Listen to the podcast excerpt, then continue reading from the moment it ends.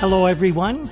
Welcome to the 50 Years Ago in Hockey podcast, and you are listening to episode number 66.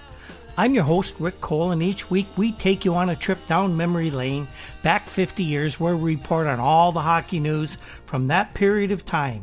And in this episode, we are looking at the week of January 25th to January 31st, 1971.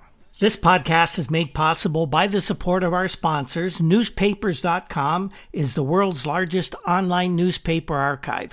We couldn't do what we do here without them. They enable us to get back into the newspapers from that time period, and we can find all the news that was going on in the hockey world back then. We're also sponsored by the Breakwall Brewing Company, located in beautiful downtown Port Colborne, Ontario, just steps from the Welland Canal on Lake Erie.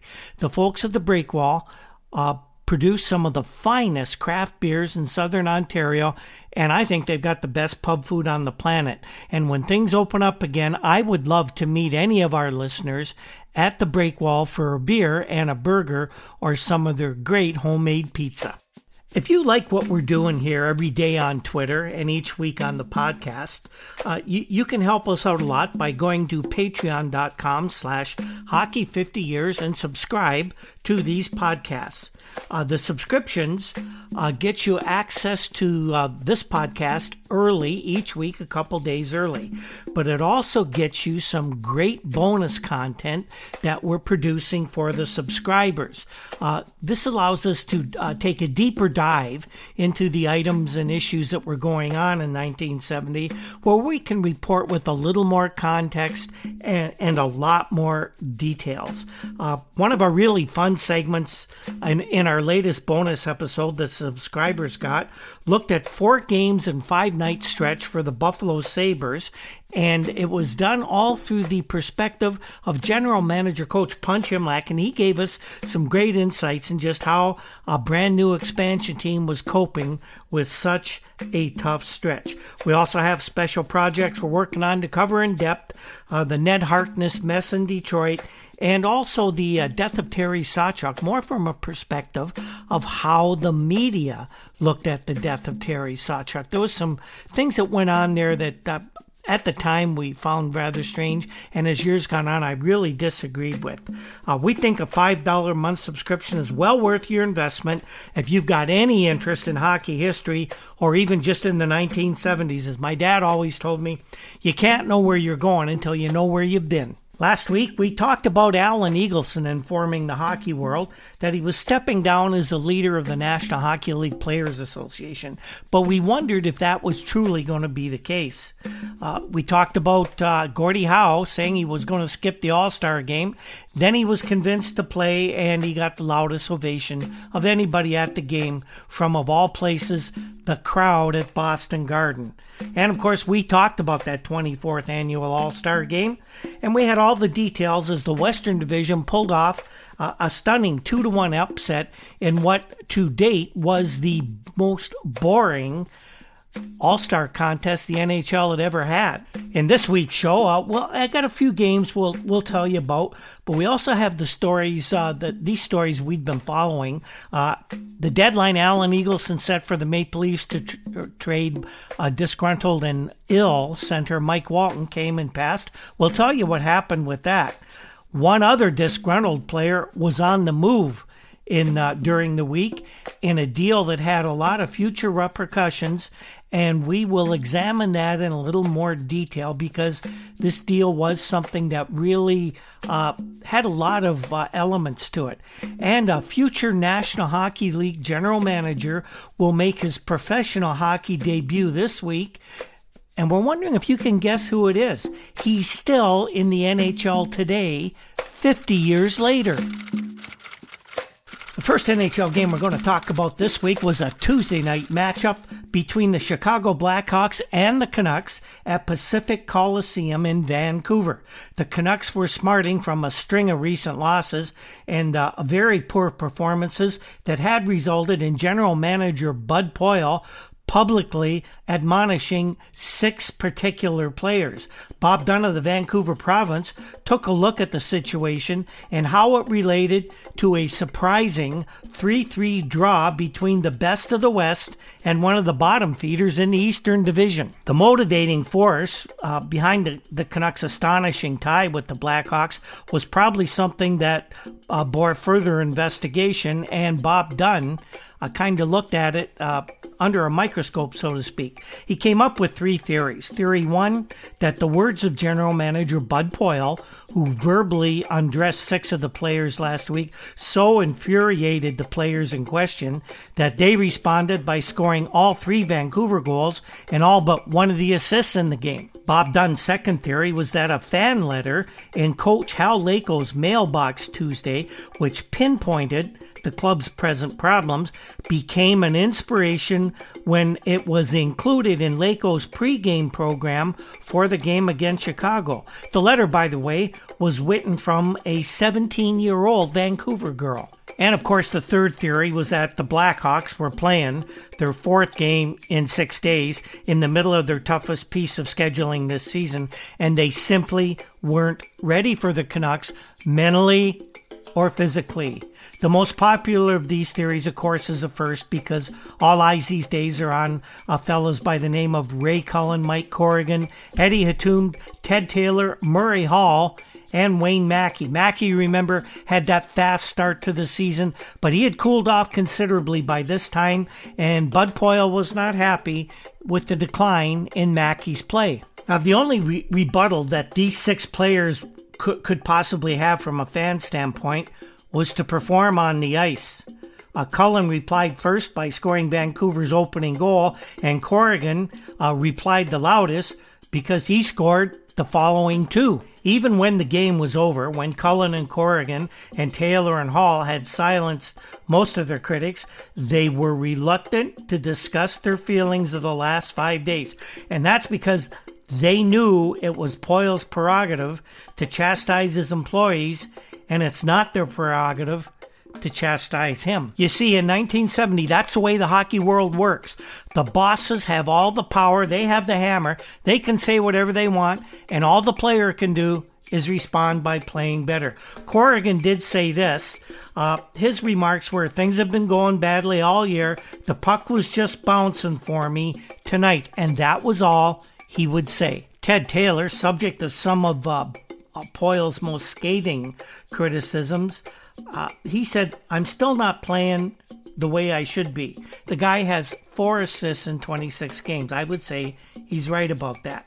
He did go on to say, "I'm fighting the puck, but that's part of my game right now." And that line of Corrigan, Taylor, and Murray Hall was easily the Canucks' best on the night. It was a line Laycoe put together as a result of a team meeting Tuesday afternoon. Murray Hall also had 2 assists in this game. Hall thinks his familiarity with his line mates is probably a factor in the game. He said, "I played with Teddy last year. We have a better idea of what we're going to do out there. Wayne and I have talked about it.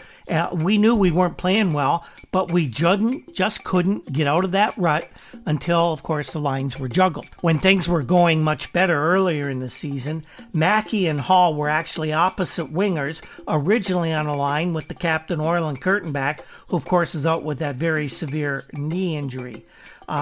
They've been with a variety of centers ever since Kurtenbach got hurt. Poile doesn't mention it, but anybody who knows a little bit hockey and has seen the Canucks play knows that Kurtenbach's absence coincided with the downfall of the Canucks, their downward spiral in the Eastern Division standings, which sees them on a steady trail towards the bottom of the division. This letter that I talked about from the 17-year-old, which Laycoe was so proud, it was authored by a Vancouver student by the name of Ann Crossman. "It's one of the most intelligent fan letters I've ever read," said Coach Laycoe. "She was right, but she didn't tell me anything I didn't already know. If a 17-year-old girl can figure out what's wrong, then it's time somebody did something about it, and that somebody should have been and was Coach Laycoe." Laycoe declined to actually describe what the letter contained. In a way, the Blackhawks were actually lucky to escape with a tie in this game. Again, their fourth and sixth nights, and They did exhibit a little bit of fatigue, especially later on in the game. Goalie Jerry Desjardins made the start for the Hawks. He made a brilliant save on Dale Talon late in the third period after Bobby Hull's power play goal had tied the score at 3-3, and he scooped away the rebound just before Rosaire Paiement could knock it home. Then he stopped Paul Popiel cold from point-blank range, and that, in effect, determined that this game would end up in a 3-3 stalemate. The next game we're going to look at was a Wednesday night contest at the Civic Arena in Pittsburgh, Pennsylvania, featuring the Toronto Maple Leafs and the hometown Penguins. This one was a notable contest because it marked the Penguins' debut of a young center they had just acquired in a trade with the New York Rangers. Syl Apps Jr., son of the Maple Leafs legend, had been a promising Rangers prospect until this week. Syl was having trouble cracking the Ranger lineup, and general manager Emil Francis thought that his present strength down the middle, with Jean Ratelle, Walter Kachuk, and Pete Stemkowski as his pivots, would provide him with depth at that position for years to come. And of course, Emil the Cat was correct. But Francis knew that the Rangers needed a little bit more to compete with the Boston Bruins. He wasn't happy with their penalty killing, and they needed kind of an all-purpose handyman type of player who could kill the penalties, fill in on either wing on the third line. And Pittsburgh coach Red Kelly was having a few problems getting along with a fellow by the name of utility man Glenn Sather.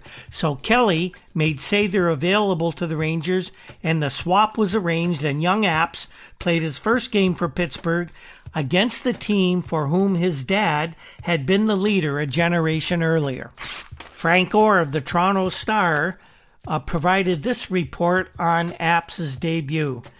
In historical value, the name Syl Apps meant little to the 9,093 spectators at Civic Arena. However, they're about to be launched into a crash course concerning that name's certain significance. Syl Apps Jr., son of the elegant Maple Leaf center of the 1940s and present Conservative member of the Ontario legislature for Kingston and the Islands, made a smashing debut as a Pittsburgh Penguin. Acquired from the New York Rangers in a trade late Tuesday, Apps scored a superb goal, arranged a second marker, and earned the first star honors of the game as the Penguins dumped the Leafs 3-1. The loss was the Toronto's third in a row and fourth in its past five National Hockey League games, and could be an indication that the Leafs are suddenly returning to earth after that very recent hot streak. You will realize, of course, this season the Penguins have been trying desperately to find a center replacement for Michel Briere, their brilliant 69-70 rookie whose career ended in a crash last spring. Briere remains unconscious in a Montreal hospital Tuesday. They sent strong checking Glenn Sather to the Rangers in exchange for Apps, who's just 23 years old. He opened the season with New York, but he'd been sent down to the Central League to the Omaha Knights.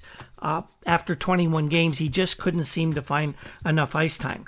Now, despite the fact of even one practice with the Penguins, Apps played an excellent game, flanked by Pittsburgh's two other good young wingers, Greg Polis and Jean Pronovost. Syl Apps Jr.'s path to the NHL is actually not one that many players have followed. He spent 1 year at Princeton University in the United States, and then he moved back to Ontario and played senior hockey in Kingston while studying with two courses of a degree at Queen's University in Kingston. He entered professional hockey last season with Omaha, counted one goal in the first half of the season, but finished with 18 goals on the season, and his 10 playoff goals led the Omaha team to the Central Hockey League title, and things looked good for Syl Apps at that point. But young Syl knew that things got bleak for him, at least in New York, when the Rangers brought in Pete Stemkowski in that trade with Detroit. And he said right there, it didn't look good for him. And he was really happy to be traded to a team like Pittsburgh, where he knew the future was up to him to determine, that he would get plenty of opportunity to show what he could do. And in that game against Toronto, he certainly did. Penguins manager coach Red Kelly understandably very pleased with the trade. He said, we hated to give up Sather, who was a big fan favorite here and a fine team player, but we needed a center who could add some sting to our attack. Apps is young, he's got good speed, and he's a very, very smart player. Sounds a lot like the early days of his dad with the Leafs. Apps was principally responsible for the goal that proved to be the game winner in the 3-1 decision for the Pens. He made a magnificent move, apparently. He arrived slightly late at the Leaf blue line as a rush by his line mates was taking shape. While the Toronto defensemen blocked off Polis and Pronovost, the two wingers, Apps just kind of darted between the pair of them, took possession of the puck, and he fooled Toronto goalie Jacques Plante completely with an effortless deke. And I'm sure Jacques, who has a book on every player, hadn't seen too much of young Syl and probably wasn't expecting the fine move that the kid put on him. Greg Polis had opened the scoring with a first period power play goal, basically dunking Apps' perfect setup, and Apps scored the second. Billy McMillan got the Leafs goal at 18:47 of the third before Jean Pronovost clinched it by firing the puck into an empty net after Jacques Plante had been removed in favor of an extra attacker, in this particular case, that one didn't work. Final score, Penguins 3, Toronto 1. Final game we're going to look at was a Friday night contest in Oakland, California, where the Golden Seals hosted the Buffalo Sabres. And this one was simply the Gilbert Perreault show, as the flashy rookie fired 3 goals to almost single-handedly beat the Seals. Now, reporting this game comes from San Francisco Examiner's Jim McGee. We're going to try and give you the California perspective on another Seals loss, and we'll contrast that with a Canadian press report on the game as well. Jim McGee writes, in ice hockey, a game of lightning movement requiring almost electronic reactions. You either do or you don't. The California Seals mostly don't. They have had some unaccountable lapses into complacency, enough to raise the giddy hopes that beneath Charlie Finley's gold and green outfits throbs a pulse of a possible championship caliber. Against the best teams in the league, the Seals have stood up like men and conquered. These are the easy games. Last night, they faced their acid test in the Oakland Arena. The Golden Seals were up against a team basically at their own level. The Buffalo Sabres, 32 points, entitled them to last place in the National Hockey League's East Division. The Seals are also in last place in the West Division with just 1 point more, 33. After the game, the Seals are now the lowest team in the National Hockey League with 1 point less than the Sabres, the newest of the expansion clubs. The loss was a shocker following home victories over the New York Rangers and Toronto Maple Leafs just 3 days before, and then a 6-2 victory over the Minnesota North Stars. Gilbert Perreault, the Sabres rookie, pulled off the hat trick, scoring 3 times and giving them 24 for the year, and that was all the Sabres needed to beat the Seals. Perreault is bidding for the National Hockey League Rookie of the Year award, and he's shooting at a record 34 goals set by the Seals' Norm Ferguson in his first year a couple of seasons ago. Perreault is no small guy. He's 6 foot tall, 190 pounds. Seals coach Freddie Glover conceded that Perreault, quote, played well, but the man who beat the Seals and was the key to the game, he said, was Sabres goalie Roger Crozier. Crozier is just 5'8", 175, but he was a giant on this night. Glover explains why he thinks Crozier was the key. Particularly at the start of the game, Freddie said, and at the finish, he made saves he shouldn't have. And in the second period, he made 2 great saves when we ran 2 power plays at him. If you watched Roger Crozier in those Sabres opening seasons, and I saw a lot of games at the odd, he was often the only thing that made the games watching. Gilbert Perreault could lift you out of your seat with an end-to-end rush from time to time, although he didn't have much help. Roger Crozier had basically very little help, and some nights he was singularly responsible for keeping the Sabres at least respectable in games in which they had no business to even be competitive. Jim McGee spoke to Glover a little more at length and actually got a quote from Freddie that pretty well sums up how the Seals' now general manager and coach feels about his team. Freddie said, "If every man on the team gave 100%, we'd win. We handle anyone if everybody plays up to his capabilities. But in this day and age, that seems impossible." Here's what the Canadian Press had to say about the same game. They start their report, most of the products from Victoriaville, Quebec reaching the NHL in recent years have made a big bang, but none have made the same impact as Gilbert Perreault. The town in the eastern townships, Victoriaville, midway between Montreal and Quebec City, has been exporting hockey sticks to the big leagues in countless numbers for quite a few years. But there's only been one Gilbert Perreault. Last year's first overall amateur draft pick completed his first National Hockey League 3-goal night in the game against the Seals, and that brought his season goal scoring total to 24. That's tops for first-year performers in the NHL this year, and by far, Gilbert is the brightest light in the Sabres' otherwise bleak first season. But they don't talk about Roger Crozier in this game, but Gilbert Perreault was the best skater the Sabres could hope to have for the next few years. Perreault, one of the most highly ballyhooed players to arrive on the NHL scene in several years, after leading the Montreal Junior Canadiens to 2 straight Memorial Cup titles, has done everything Coach Punch Imlach expected of him last June. Imlach laid claim to the youngster over Vancouver's Bud Poile in the spin of a roulette wheel for the first draft choice in the draft meetings last summer.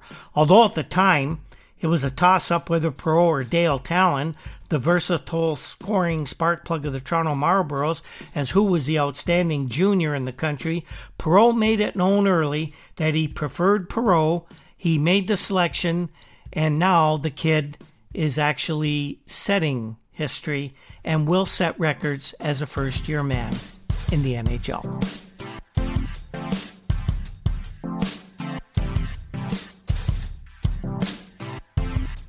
And now the rest of the news from the National Hockey League this weekend. There was, as there has been this season, lots of trade talk. That was a main topic, actually, around hockey circles this week. It began on Monday with the speculation around the Rangers.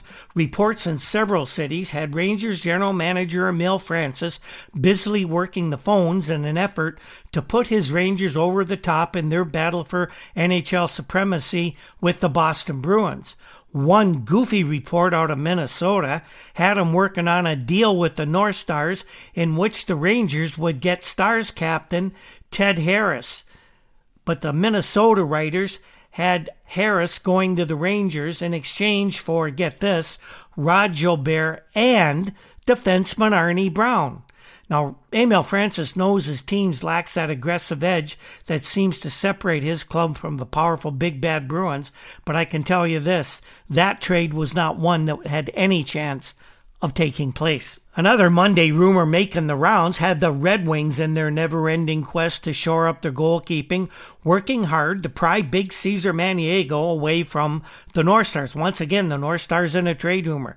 Minnesota general manager Red Blair was said to be holding out for either of Gary Unger, Mickey Redmond, or the first-round draft pick of the Red Wings in order to give the Wings Maniego. Now, new Detroit general manager Ned Harkness wasn't biting on that bait and claimed that he was not under any circumstances going to trade away any young potential stars like Gary Unger. Our next story is trade related in that it discusses rumors of a present trade. It talks about a trade from a little more than 10 years ago in 1960. But I'm going to put this out there because of the inimitable writing style of Toronto Globe and Mail columnist Dick Beddoes. You can say whatever you want about the man they called Bedclothes.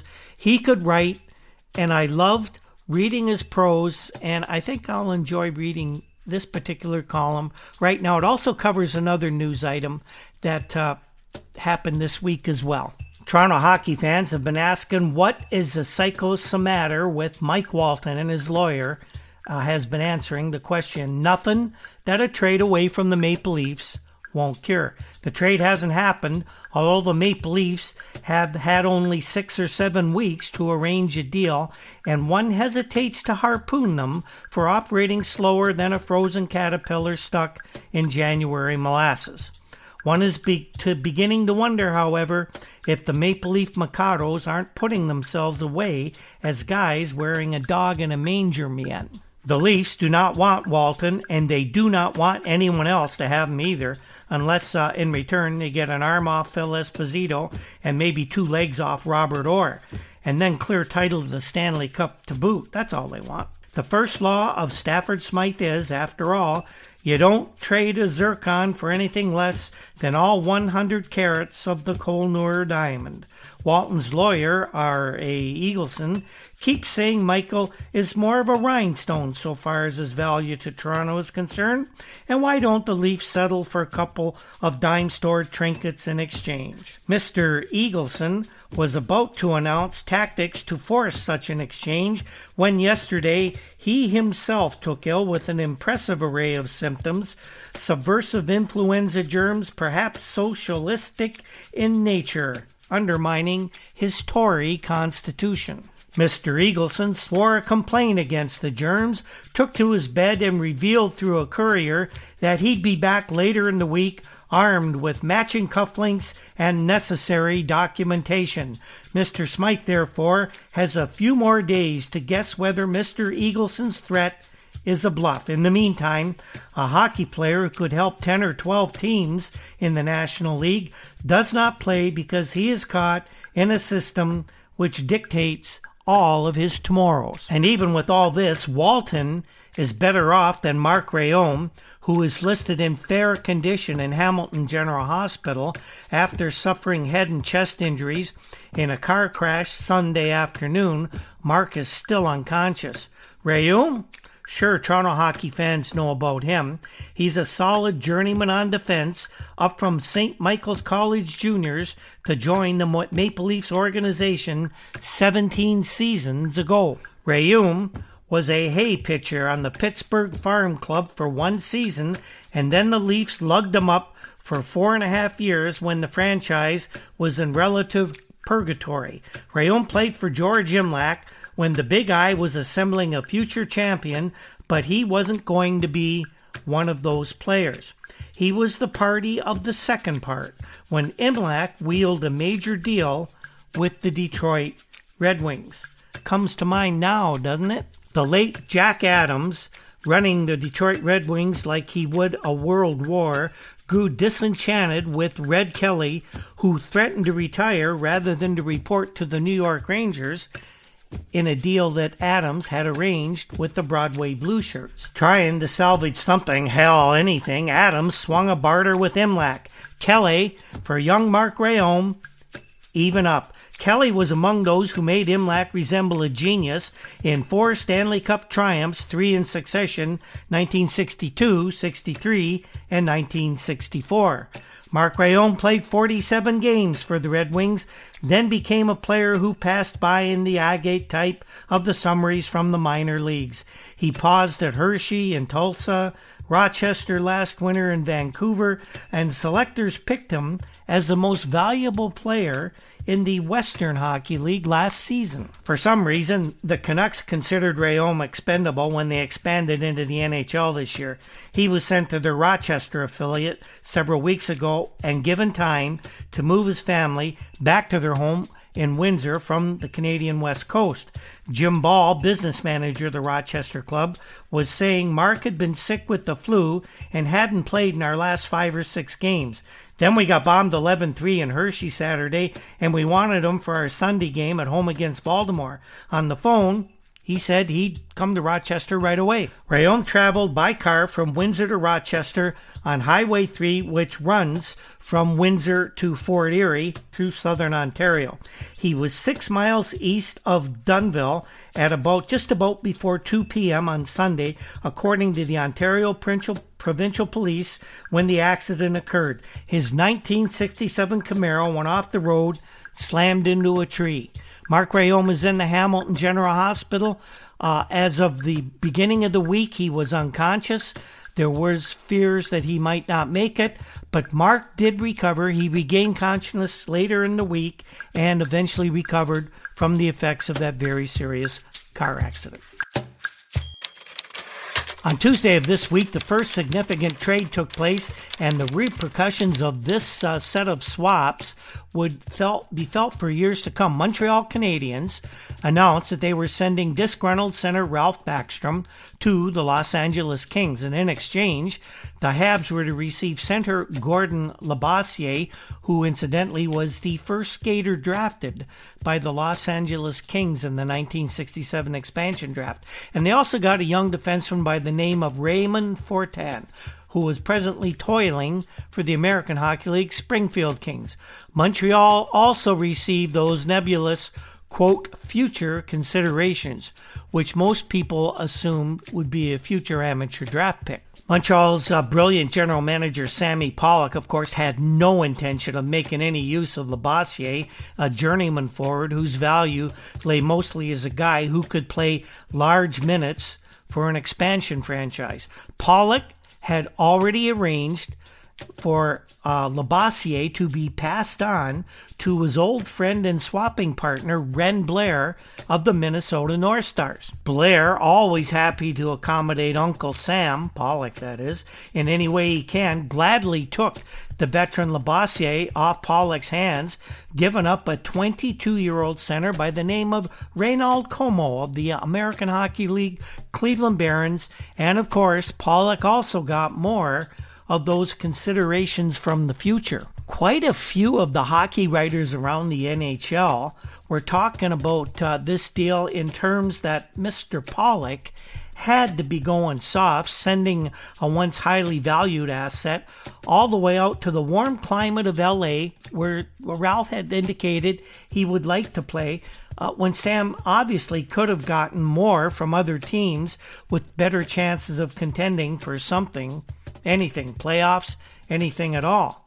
But of course, you have to look between the lines to see what Sam was actually up to here. In fact, whenever Sam's making a deal, you have to look and read between the lines.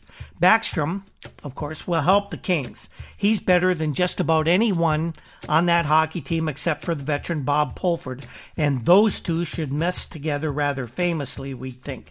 But there's much more important consideration, sort of a two-edged sword, I'd say, with this deal.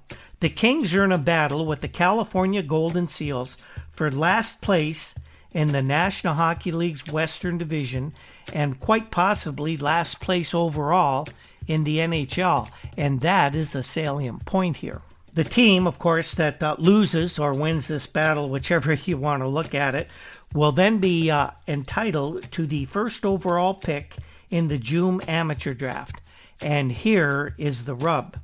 Canadians, at this point in time, own the Seals' first pick in the draft as a result of a previous set of transactions between the clubs engineered by Pollock and former California Golden Seals general manager Frank Selke Jr., former GM, as we see now, for good reason. So, if the Seals manage to finish last, Canadians will pick first in the draft. And of course, there are two great French-Canadian kids right at the top of the heap of graduating juniors this year, Guy Lafleur and Marcel Dion. Sam Pollock very badly wants Lafleur, and he will do anything to ensure the Seals finish last. That includes providing some much-needed help to the Seals' nearest rival for the bottom. That would be the Los Angeles Kings, and the help would be Ralph Backstrom. But there's also another angle at work here that was largely overlooked by most people who were commenting and assessing this particular deal. There was another very good reason for Pollock wanting to ensure the success of the Los Angeles Kings, at least for this season. The Kings also did not own their first pick in the 1971 amateur draft. It had long since been sold to the Boston Bruins, Montreal's chief rival in the Eastern Division. Can you imagine if Boston had been able to add Guy Lafleur or Marcel Dion to the powerful lineup they already possessed? Well, Sam Pollock could imagine it, and he knew he had to take steps to prevent that from happening. So Ralph Backstrom moves from being a pawn to a king, and the Canadiens' future is shaped in a positive manner, all in one fell swoop by a genius general manager. Meanwhile, in St. Louis, their general manager, Scotty Bowman, had been telling everyone who'd listen that he was eager to make a trade to shake up what he considered to be an underachieving hockey club in the St. Louis Blues. Scotty, however, seemed to be unable to find a partner with whom to barter, at least on terms that were amenable to Mr. Bowman. Wally Cross of the St. Louis Post-Dispatch asked Scotty about the Blues trading prospects these days, and here is what Wally wrote and what Scotty would have told him. The most popular indoor pastime around the National Hockey League these days is a fascinating little parlor game called Trade the Stars. This is sort of a refinement of Pin the Tail on the Donkey. The object is to convince an opponent to trade one or more of his better players to you in exchange for a couple of your worst. Not surprisingly, there have been few clear winners, but that doesn't seem to have discouraged anyone from attempting to match the great train robbery perpetrated by Boston general manager Milt Schmidt almost 4 years ago when he acquired Phil Esposito, Ken Hodge, and Freddie Stanfield from the Chicago Blackhawks. So Wally Cross asked Scotty Bowman just how come he wasn't able to arrange a deal like that. Scotty suggested nobody wants to get burned. I've talked to a few clubs lately, and we're certainly nowhere near making any deals. Scotty went on to say, and this is very telling, it's the same story every time. Sure, we could probably pick up a good player or two, but everybody wants a Berenson, a Saverin, or a Roberts in return. You'd be surprised just how many guys we have on the St. Louis Blues that nobody wants. Hardly a ringing endorsement from the general manager for the roster that he himself has built. Of course, you know what happened, don't you? The very next day, the Blues did make a trade.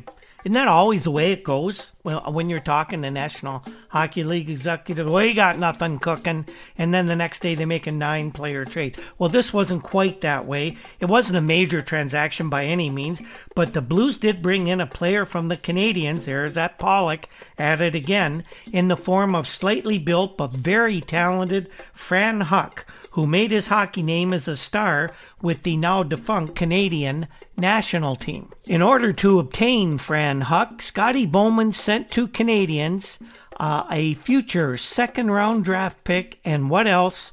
Those ever-present future considerations just to get the chance to see if Fran Huck, 25 years old, still had any future as a national Hockey League player. According to Vancouver hockey writer Hal Sigurdsson, the Blues made an offer to the Canucks for goalie George Gardner. The bait was apparently forward Frank St. Marseille, and Vancouver general manager Bud Poile was reported to have turned down that offer flatly. Now, this one didn't really make a lot of sense to me, at least from a St. Louis perspective.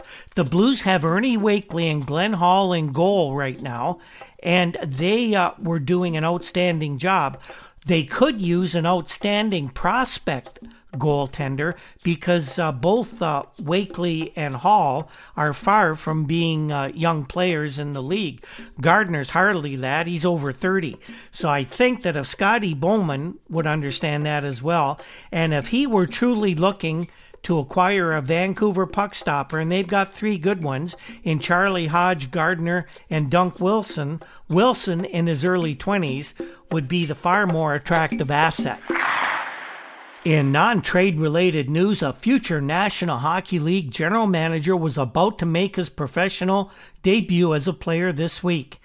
Hans Tanner of the Rochester Democrat and Chronicle tells us about this young player. Tanner was writing about the American Hockey League Rochester Americans adding a few players this week. He said that in addition to Larry Hornung, the defenseman obtained on loan from the St. Louis Blues, the Mercs will also have in their lineup a young center by the name of David Poile. If the name sounds familiar, it should. David is the son of Vancouver general manager Bud Poile, but he apparently is a pretty good hockey player as well. He earned all New England and all Eastern College Athletic Conference Division I honors while scoring 37 goals and adding 8 assists for Northeastern University in 1969-70. His college eligibility is used up now, and the 6'1", 170-pounder is playing with the Braintree, Massachusetts Hawks in the New England Senior League this season, and in 26 games in that league, he scored 33 goals and added 28 assists. Rochester general manager and coach Dick Gamble said he's got a very hard shot.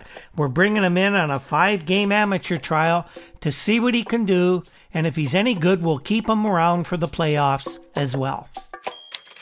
A few quick notes. There's talk that Jack Kent Cooke, the owner of the Los Angeles Kings, is thinking about bailing out the financially strapped Denver Spurs of the Western Hockey League. The Spurs are in such bad monetary standing right now, they may be unable to complete the Western Hockey League season. Red Wings coach Doug Barkley says he's thinking about reinstituting the Gordie Howe on defense experiment with the Red Wings. Actually, I think when Doug came out saying this, he was just placating his GM, general manager Ned Harkness, who first came up with this harebrained scheme at the beginning of the season, more or less to establish his authority as the supreme boss over even guys like Gordie Howe. We'll just see how much of this own man Barkley is if Howe does wind up back on the blue line. That'll mean Barkley is probably succumbing to pressure exerted by Harkness. If Gordie doesn't go back on the blue line, you'll know that Barkley's being allowed to coach the team on his own terms. News out of Atlanta, where the Atlanta Fulton County Recreation Authority gave final approval to construction of a $17 million all-purpose arena in downtown Atlanta. Builders said the construction might begin within 2 weeks, and it would provide seating for 12,000 for ice shows, 15,000 for ice hockey, tennis, track, and circuit shows. Now, the NHL thinks Atlanta would be just a peachy location for a franchise, and this is good news to them. Vic Hatfield of the New York Rangers will represent hockey on the Don Rickles Show, which goes under the Kraft Music Hall banner on NBC next Wednesday night from 9 to 10. The title of the skit that Hadfield's involved in is called Locker Room Follies, but there are other athletes who will take part in as well. There'll be Joe Frazier, Tony Conigliaro, Boog Powell, and basketballer Bill Russell. And our final note of the week: in London this week, at Treasure Island Gardens, where the London Knights play their OHA Junior A Series home games, there was a huge brawl that occurred midway through the third period, sparked by who else? Toronto Marlboros' Steve Durbano and London's Jay Babcock, who won't back down from anyone. The brawl lasted for about 10 minutes, and it was finally stopped when arena officials began to play "O Canada," Canada's national anthem, over the loudspeaker system. The players, probably more confused than anything else, stopped fighting. A total of 128 minutes and penalties were assessed to both teams during this love fest.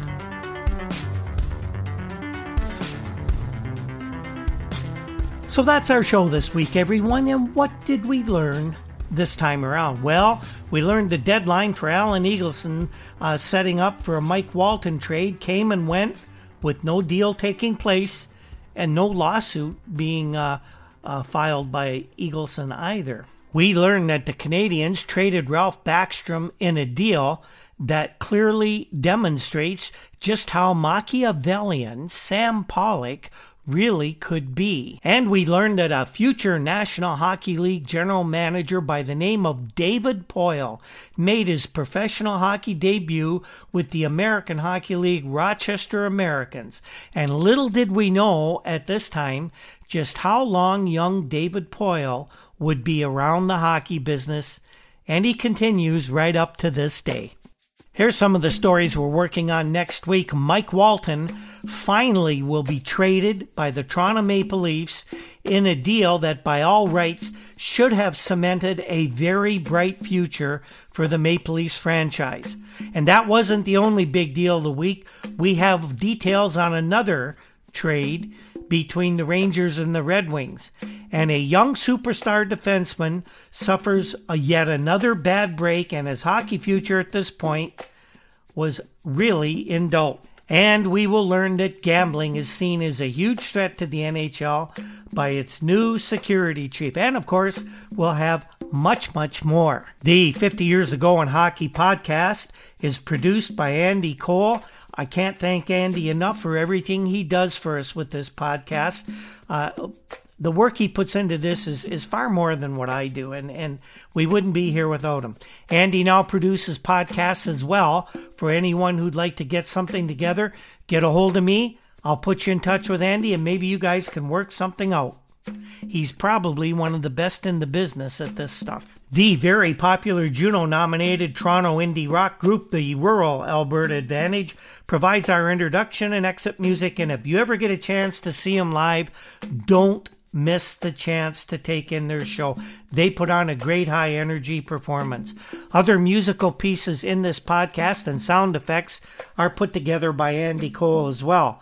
Our research comes from all the fine publications at Newspapers.com and also the Toronto Star and the Toronto Globe and Mail. You can find us on Twitter at Hockey50Years every single day. We're on Facebook under the 50 Years Ago in Hockey banner, and we have a WordPress site, Hockey50YearsAgo.com. You can get this podcast anywhere where popular podcasts can be downloaded.